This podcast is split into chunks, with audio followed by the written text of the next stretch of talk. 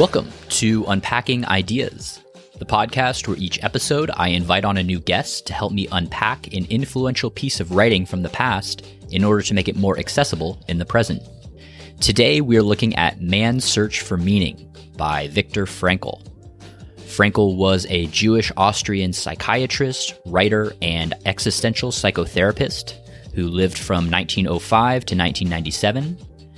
He is most known for being the founder of logotherapy, which is a type of humanistic, meaning based psychotherapy, and for this book, Man's Search for Meaning, which has sold over 10 million copies and details his life and experience as a Jewish prisoner in the concentration camps during World War II.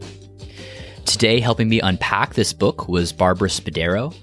We dug deep into Frankl's ideas on the psychology of Jewish prisoners during their time in the concentration camps, feelings of shock, apathy, emotional numbing, resignation to fate, as well as his thoughts on logotherapy, nihilism, the existential vacuum, noogenic neuroses versus psychological neuroses, finding meaning through suffering, paradoxical intention, free will, and of course, the meaning of life. This was a very enlightening, albeit very emotional conversation, as you can imagine, given the subject matter.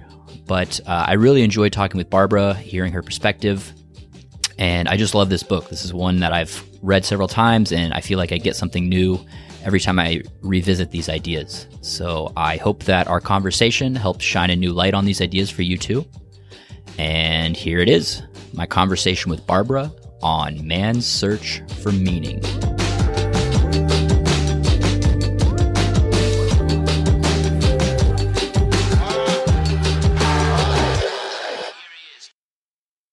So the piece is in two parts. The first part, he's kind of taking a look at the psychology of the prisoners in the concentration camp and kind of recounting his experience in the concentration camp.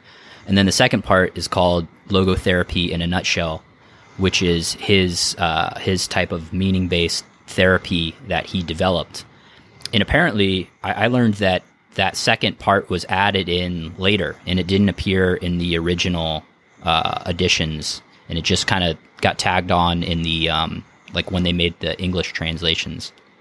I also learned that this this first section where he's recounting his experience in the camp and kind of maybe trying to make sense of it, he wrote that within the course of I think it was like five days. Well, you know, I wish I had a nickel for every time I hear someone say, "This author wrote this in five days." Faulkner wrote, you know, the, Sound and the Fury in five days. Wow, yeah. how do that? He's a genius. Um, I think though that um, this does seem to me to be while while it is uneven, I would say, and, and, it has the characteristics of something that would flow out of a person who really needed to unburden himself. Mm-hmm. At the same time, it's very carefully edited. Yeah. So, so yeah. So there there are two things at work here, and I appreciate the editing for sure. Oh, for sure. Yeah. No, absolutely. Maybe we can start by kind of going through sure. the first the first section. He kind of says up front the question he's trying to answer uh, he says, "quote How was everyday life in a concentration concentration camp reflected in the mind of the average prisoner?" And he then kind of says a few like possible challenges to answering this question. I mean, the first one is, you know, he's one person, so Uh, it's hard to generalize one person's sub- subjective experience to what every prisoner was going through during this time. So I think that's one of kind of challenge. And then the other one he says is that a lot of the Jewish concentration camp survivors who made it out just felt like there's no point in talking about it because the people who experienced it already know what it was like and the people who didn't experience it they could never begin to understand even if like even if I told you you couldn't begin to understand. That was kind of the feeling of a lot of people. Yeah, I'm sure that's right. Um I had one um, section highlighted here where it's right in it right under experiences in a concentration camp. I think it's like one, two, three, three paragraphs in. Mm. He says it's easy for the outsider to get the wrong conception of camp life mm. because the outsiders are overwhelmed with sorrow for these people who are suffering, and and, yet to look at it from the point of view of the people doing the suffering, it seems to me that he was saying that a lot of the suffering, he wanted to talk about exactly what that suffering consisted of.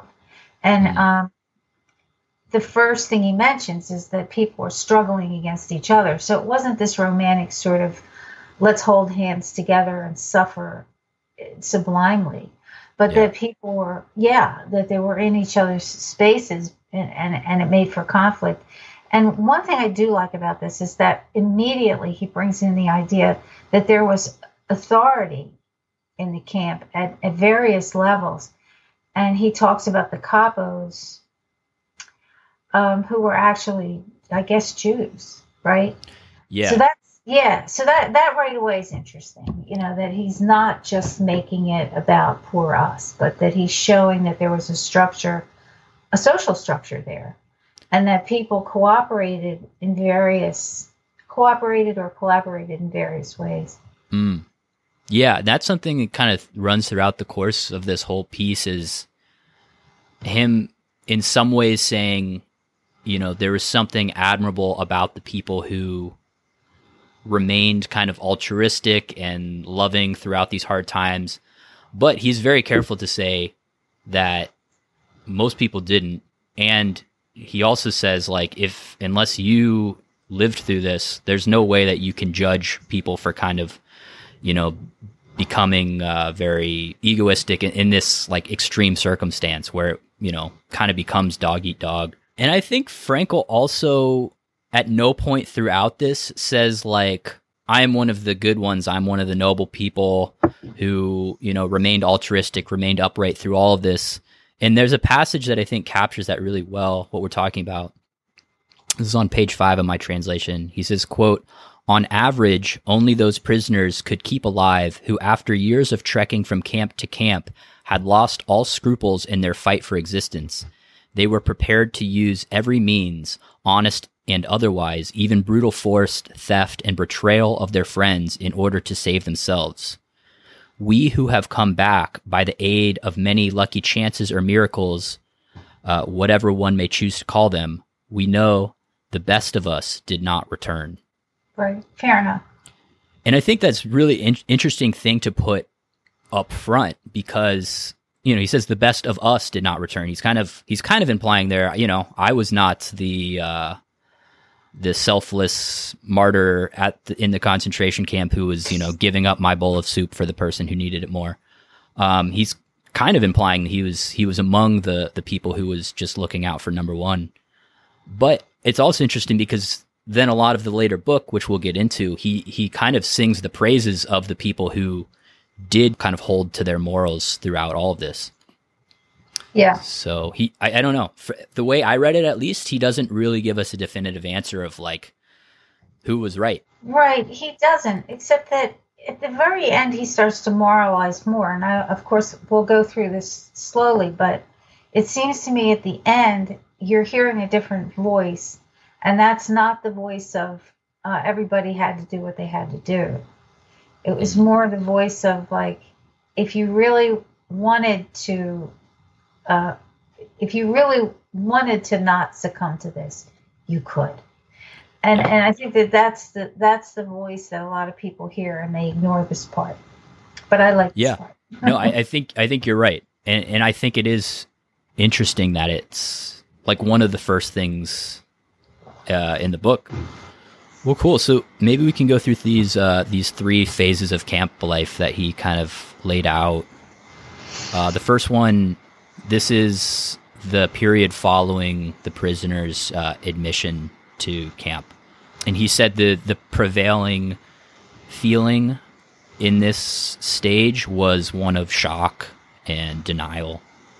And he also tells a story here about like entering Auschwitz on the train and how there was this kind of gasp uh, as soon as they the the Jews and the and the trains realized where they were. But he says that that gasp was short lived and it was quickly followed by what he calls the delusion of reprieve. Yes, I like that. Yeah, which is uh, he says it's a phenomenon in psychiatry where a a prisoner who is um, sentenced to death the moment before their execution has this fleeting feeling or intuition that they're going to be free or that they're going to get out of it somehow. Uh, and he says that that's how he definitely felt of like, oh, you know, this isn't actually going to be all that all that bad, or I'll, I'll be able to get out of this somehow. Right. Um, yeah. you, you know, you can understand that because it, it, takes a little while to get used to your current situation, even when it's good. Mm. Uh, but Victor Hugo wrote a, a story about a man condemned to death. Did you ever read that? I forget. No, I haven't. What it's called, but it was very good, and, and it examines his state of mind throughout, mm. and and how you know there are times when he's just like, "This isn't going to happen. I'm I'm out of here." Mm. Um, but I think what struck me at, as people going through the suffering, they're having these delusions. They're fighting to come up to speed with the current situation and one of my notes says, at this point, I think my capacity to remember would have been destroyed too. How do people remember what happened to them? I would, I would have been gibbering. yeah, in mm. other words, I would have been so emotionally, um, you know, at odds with myself that I think not only would I be delusional about, you know, being happy looking forward, but I think that I wouldn't even be able to process it to the extent that I would be able to get in touch with it. I would it's on the ceiling, I guess is the uh, mm. is the expression. Yeah. Well, and he does uh, he does say kind of towards the end of the first section that once a lot of the prisoners m- made it out of camp, like the whole thing just felt like a nightmare, and they almost couldn't uh, imagine how they had made it through. And he also says something in the second section, kind of along those lines too, um, because this second phase of camp life, this is once the prisoner has gotten used to, uh, or I guess not gotten used to. That's probably the wrong way of saying it. But after they had been in the camp for some time, there's this period of just apathy. He says, quote, in a few days, the prisoner passed from the first to the second phase, the phase of relative apathy in which he achieved a kind of emotional death. Apart from the already described reactions, the newly arrived prisoners experienced the tortures of the most painful emotions, all of which he tried to deaden. And he even goes on to say that sometimes they were punished by the guards for experiencing any kind of emotion. Like uh, he, he tells a story about working in the latrines and having like you know human feces splash onto them, and if at any point the the Jews showed any face of disgust or tried to wipe it off, they would be beaten by the by the guards. You know, if the prisoners are undergoing this, you, you know, you have to wonder what the people who were able to go home at night were experiencing. Because that's the other thing that I just can't figure out is how you could work in a place like this mm. and then go home and sit down to dinner with your wife. I mean, I you have to be a real monster. I think, which is why people did really think that the Germans were monsters, you know, because they could handle this. But I think the fact is that a lot of people couldn't handle it. That it was just that they were subjected to the same kind of horror, only in a different uh, form than the um, than the prisoners. Yeah, you're right. I mean, I'm sure there had to be some kind of similar uh, emotional numbing happening on the part of the a lot of the guards. But he he also says kind of at the end one thing that happened amongst the guards. He says just like only a, a small percentage of them he thinks were true sadists.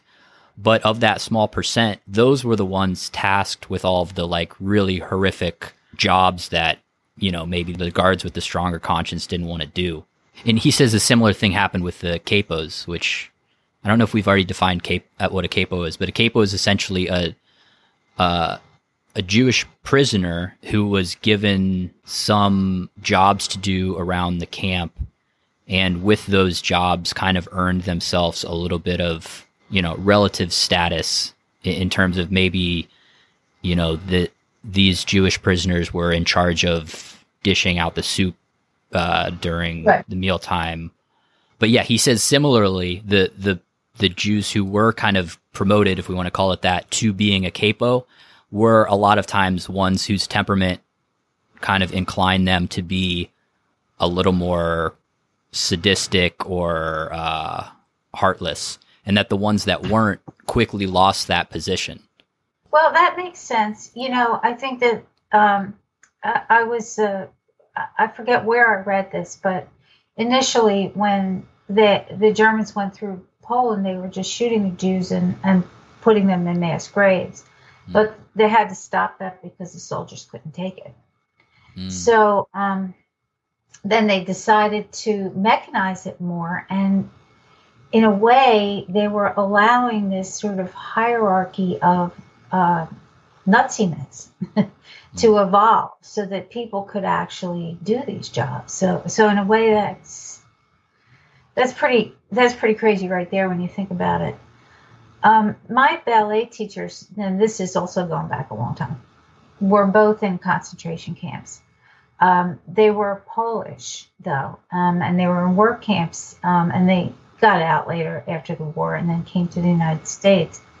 But I did notice that uh, Mr. Novak never really wanted to talk about his situation in the camp, and, and it always gave me this feeling that maybe he had decided to do a job like you're describing, a capo, uh, you know, and yet there's just so much guilt attached to that Mm. because it seemed like a compromise, you know. Whereas his his wife, who was in a different situation, um, taken to a different camp, she was um, she was with her mother and her sister, but they were they were just like worked to death, and she was um so traumatized. She she that that she that, that sometimes like during class she would just turn off the music and Mm. start talking, you know. Mm. Yeah. Yeah, I, I, I, I can't imagine. I mean, even, um, I mean, you kind of mentioned like two potentially traumatizing aspects. There's the kind of trauma of things that you have undergone, and there's also the trauma of things that you have done. And Yeah. Uh, I think just Jordan Peterson is the person I first heard the idea that he he said something like a lot of times the people with severe PTSD it's not because they've experienced like somebody has done something horrific to them it's that they've done something horrific to somebody else that you know maybe they didn't know they were capable of um Yeah. and he he talks a little bit about that um when he he kind of talks about what tended to happen when people gave up all of their morals and kind of just resorted to this uh you know very like primitive form of every person for themselves is a lot of times they would just lose all sense of self-esteem and self-respect and you know degrade really quickly as a result of that Well, you know, this conversation is starting to get me down. So let's Okay, move to the next section. sure fair fair Right. enough it's heavy stuff yeah it, it definitely Yeah. um, is not easy to talk about because in in the next section, he talks about something that I can also relate to, and that's the anger that that then would pop up at odd times. And anger is a, a- an emotion that you don't like to recognize in yourself usually. And here he talks a lot about how the abuse started to to make him. he started to become easily insulted and really feel the injustice of it. mm. So so there's Yeah. a slow there's a slow ramp up here, I guess, as we're examining it from uh, you know walking in in denial and then becoming um, hardened, but then it doesn't stop there. Then then the person starts to regain his feelings, and the first thing he realizes is that this isn't fair. Yeah. So this is this is um, we kind of entered phase phase three after the the prisoners have uh, been released or Right. freed from the from the camps. So yeah, this desire for revenge. He says, quote, during this psychological phase, one observed that people with natures of more primitive kind could not escape the influences of the brutality which had surrounded them in camp life. Now being free, they thought they could use their freedom licentiously and ruthlessly. The only thing that had changed for them was that they were now the oppressors instead of the oppressed. They became instigators, not objects of willful force and injustice. They justified their behavior by their own terrible experiences. Well, and if you look at his language there, he uses words like primitive and licentious. Yeah.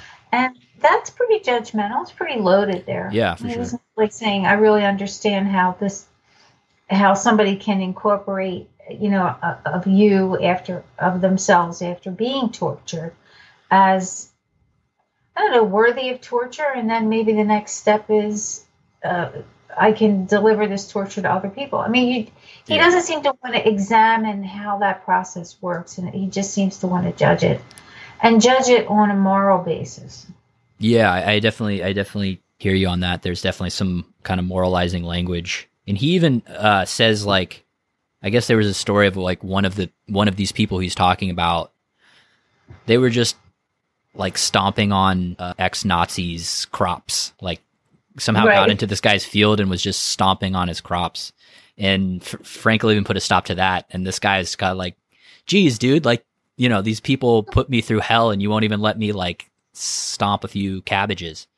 it, it's kind of like the people who shoplift um, or loot. You know, the looting that goes on sometimes, or the proposed looting that goes on sometimes. Um, where they say, you know, well, look, these stores are really big and they exploit us, so we're going to do a little exploitation of our own and appropriate, you know, spread the wealth.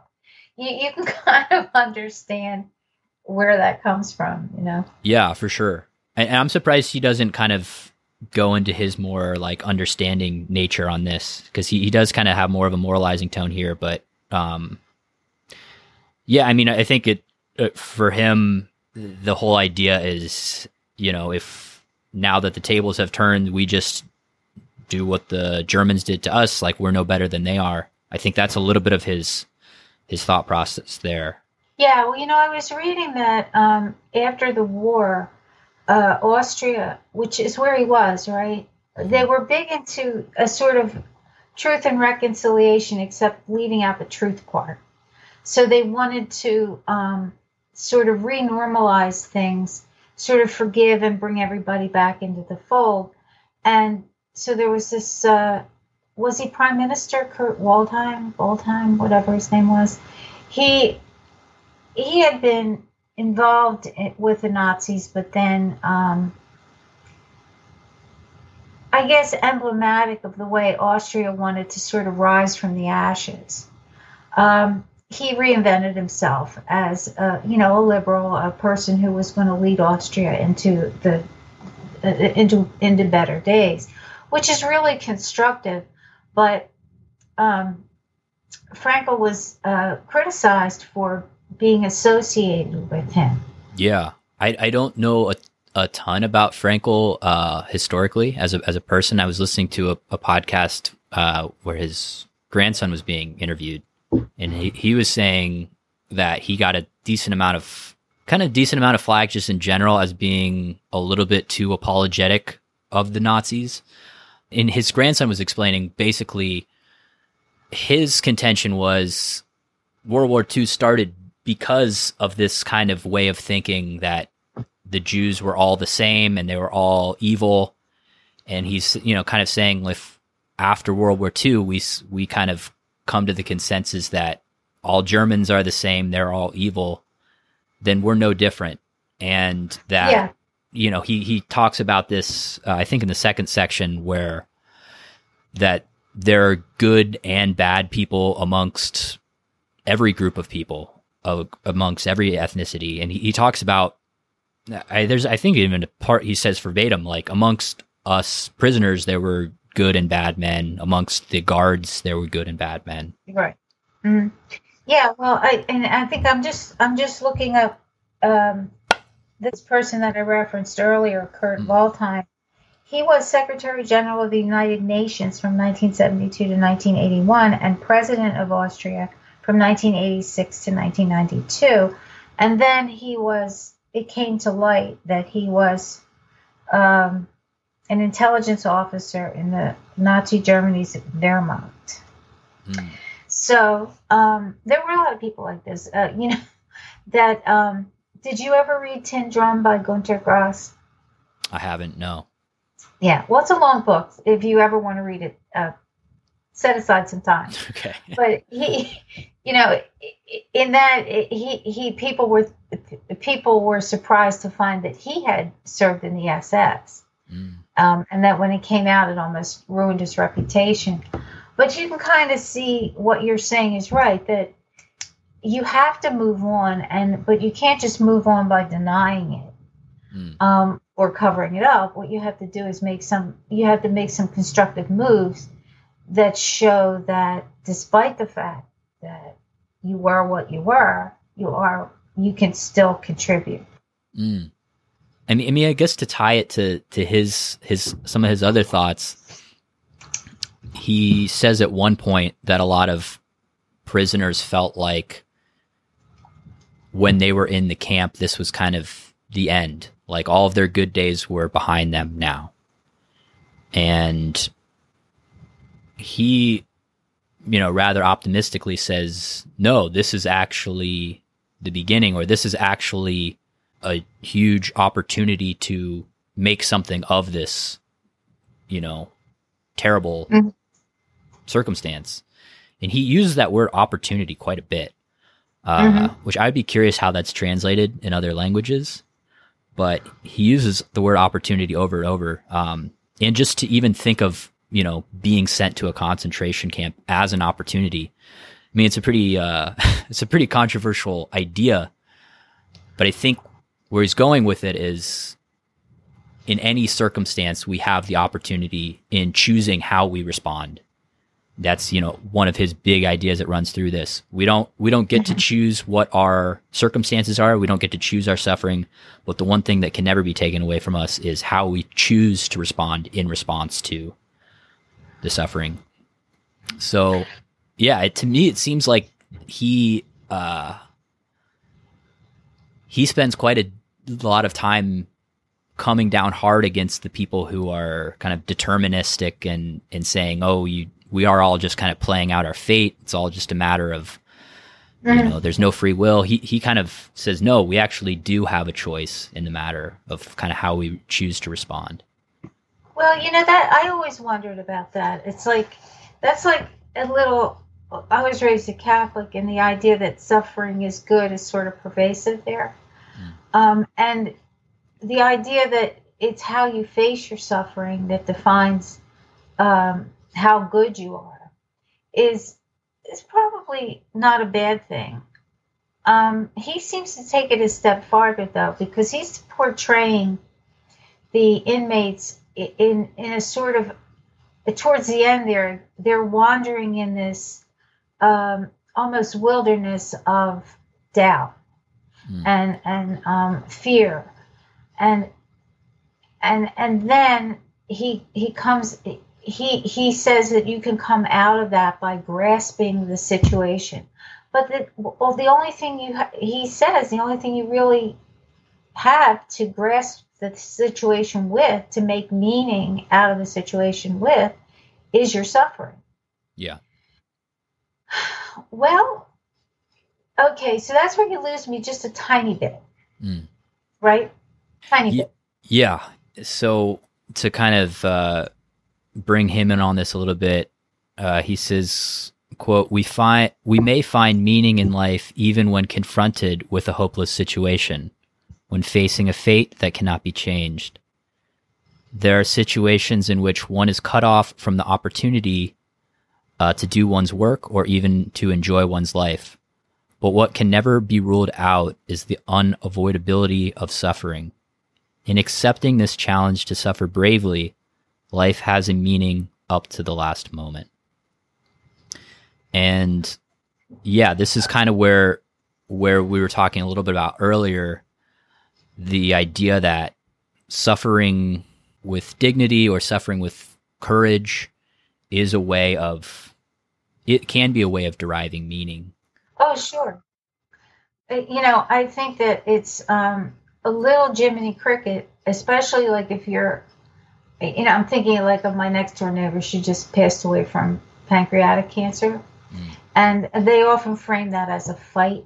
You know, when you when you have cancer, that you fight and that you you retain your your meaning through suffering right up to the end.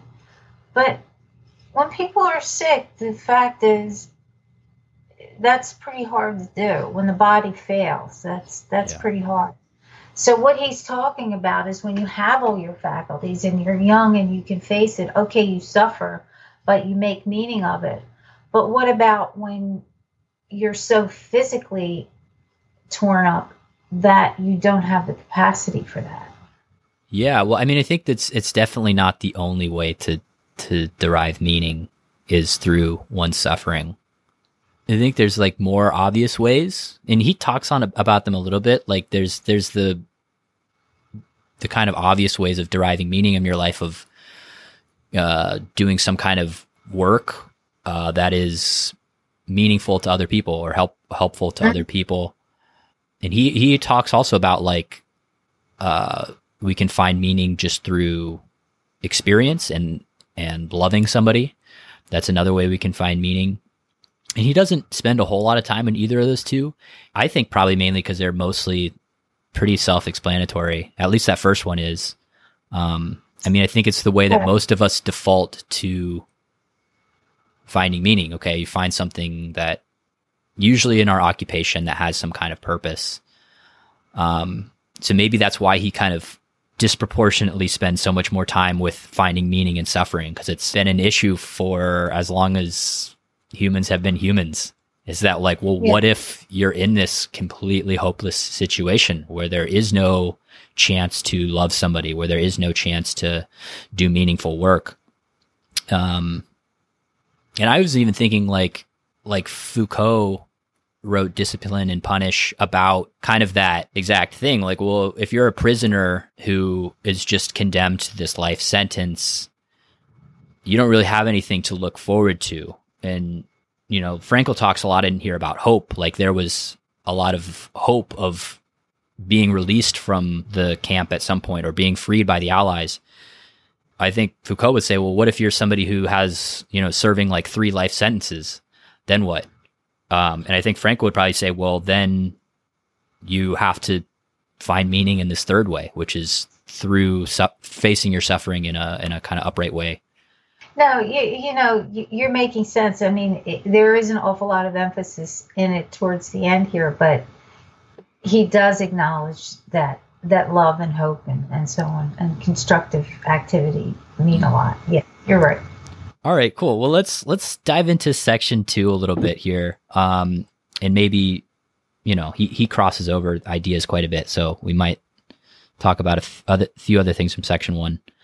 But um, yeah. So section two, he it's called logotherapy in a nutshell. So this is his uh, type of psychotherapy that he developed, and he says according to logotherapy, striving to find meaning in one's life is the primary motivational force in man, and this is where he kind of differs from Freud and Adler and kind of broke from their schools of thought because Freud wants to say that striving after pleasure is the mo- is the primary motivational force, and Adler would say it's striving for power. Mm-hmm. And Frankl puts meaning at the top of the hierarchy, and even says that if somebody is just striving after pleasure, then that is actually a symptom of their will to meaning being repressed in some kind of way.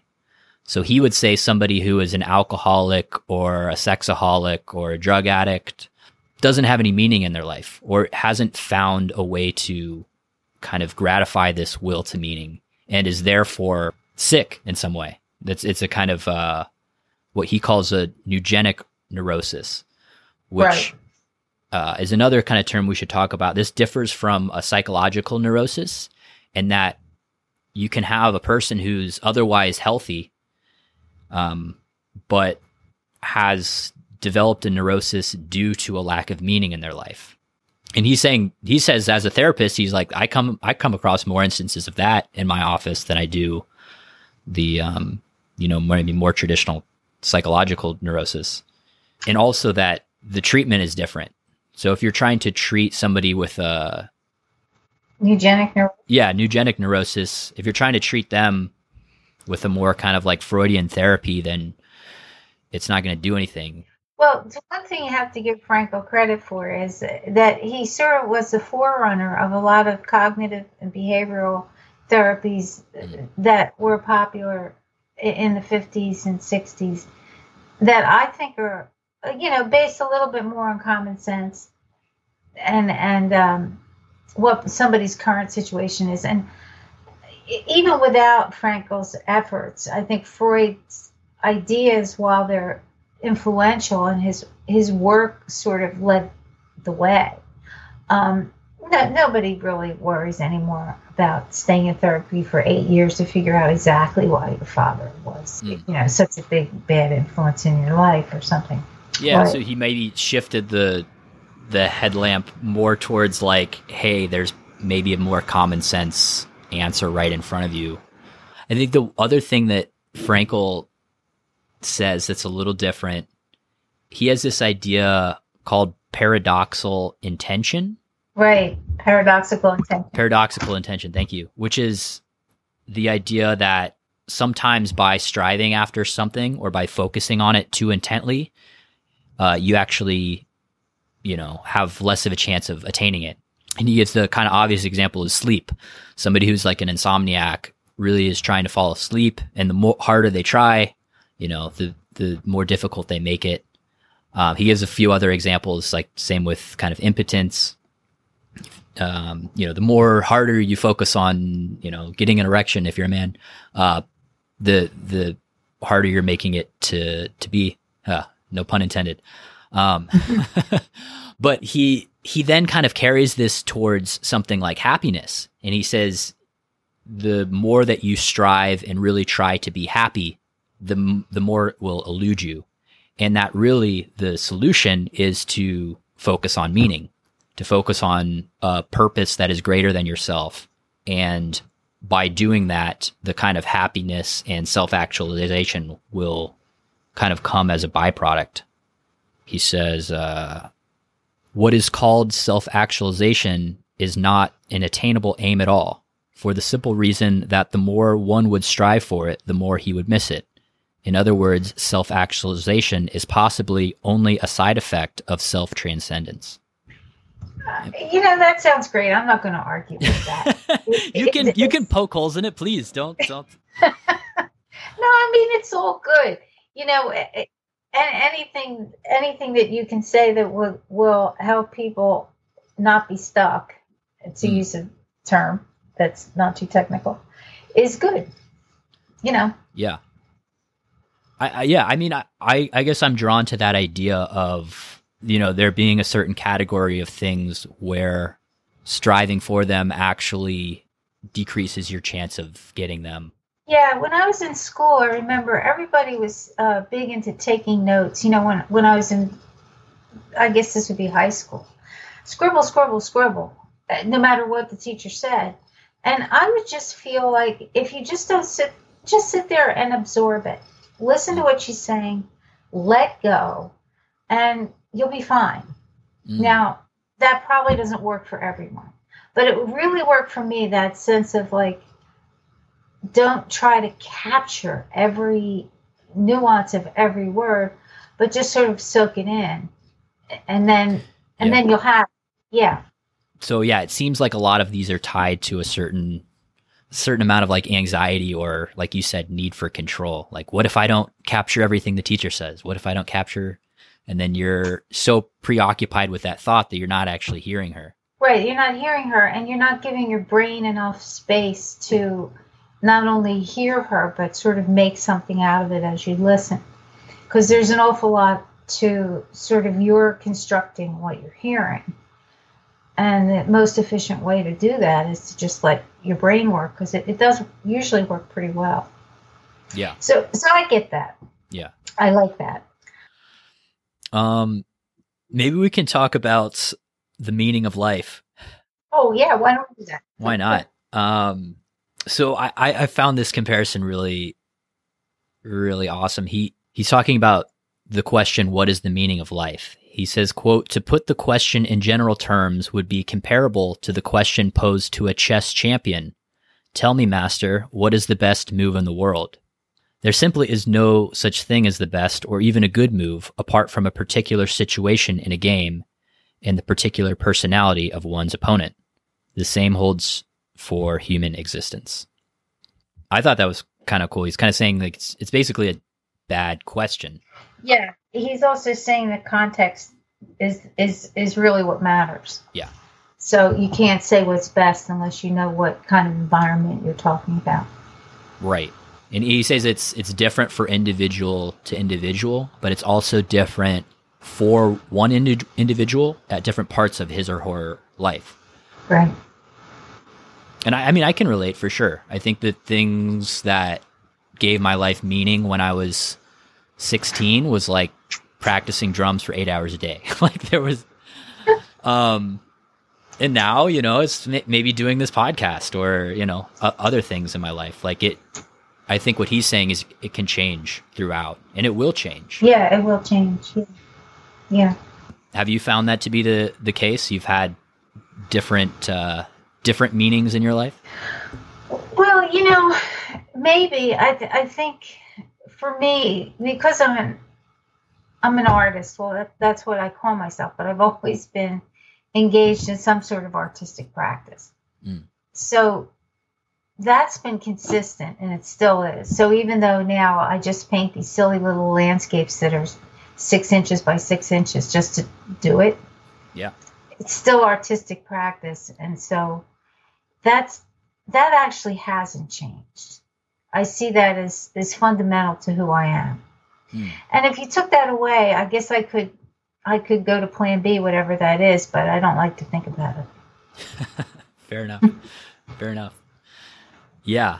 Uh, I don't know. I, I'm, I guess I'm drawn to this idea. He says, uh, these tasks and therefore the meaning of life differ from man to man and from moment to moment. Thus, it is possible to define the meaning of life in a general way. Questions about the meaning of life can never be answered by sweeping statements. Yeah, I, I like that, especially the, the emphasis on the stage of life that you're at, because I really do believe that that people do go through predictable stages in their lives, and that it's it's important to realize who you are at that moment you know, when you're busy building a career or having a family, or and then you're a parent or whatever it is, that's a particular stage. You're mentoring, you're doing, and your activities have to be appropriate to that stage of life. If they're not, it does make unhappiness. So, for example, if you decided to start a family and now you're a parent and you suddenly feel like to find meaning in life, I have to play drums eight hours a day.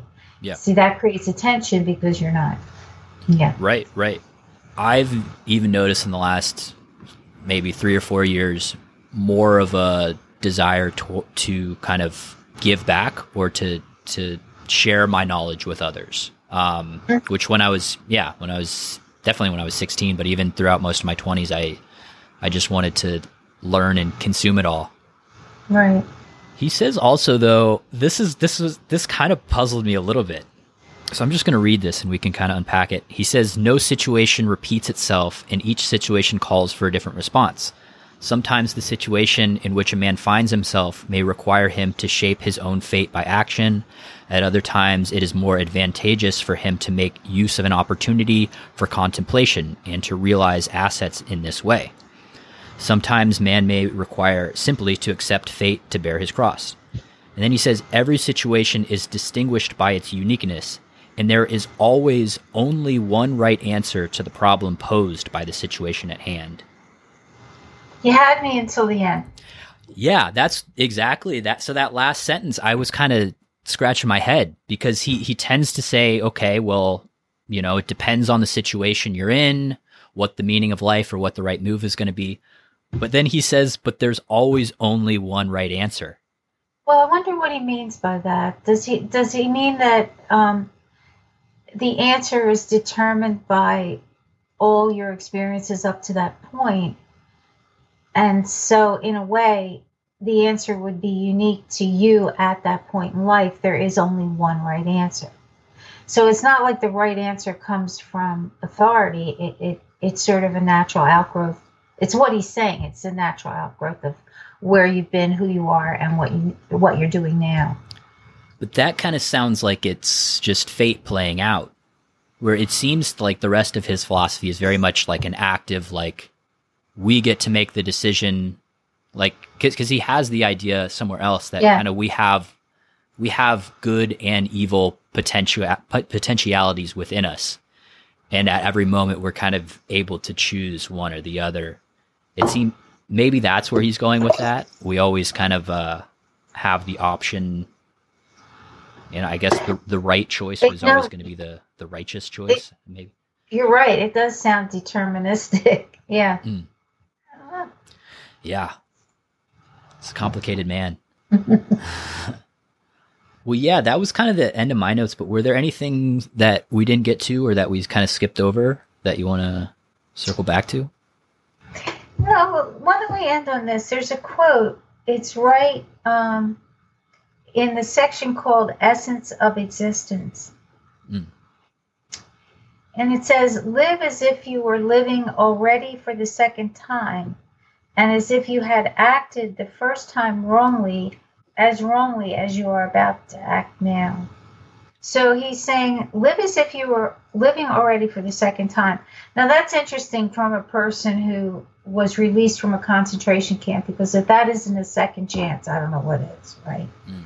So you're living for the second time, and as if you had acted the first time as wrongly as you are about to act now. I don't understand the phrasing there.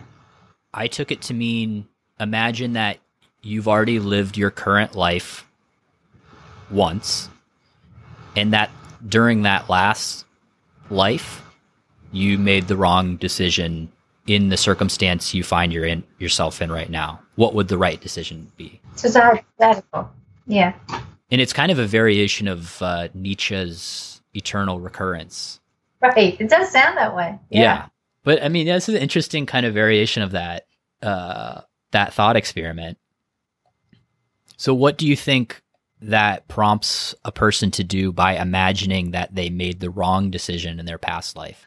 Well, you know, I think it, it it's sort of saying that people do get caught in repeating the same. It, you don't have to be mystical about it. it, it that you get caught in repeating the same patterns, mm. and and so if this is advice to at some point stop and and um, change the pattern, then I, I would say it's pretty good advice usually.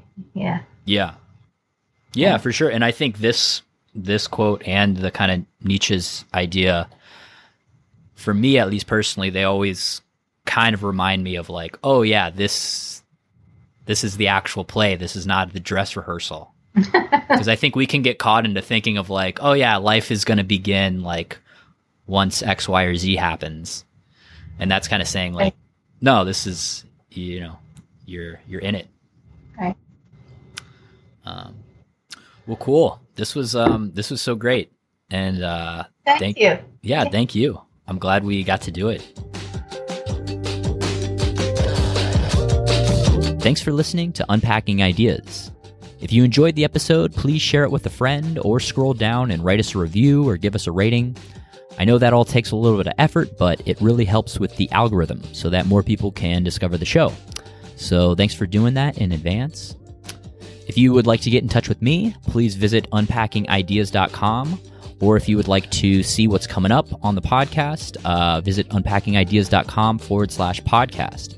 And there I post links to articles and essays and books that we'll be discussing on future podcast episodes.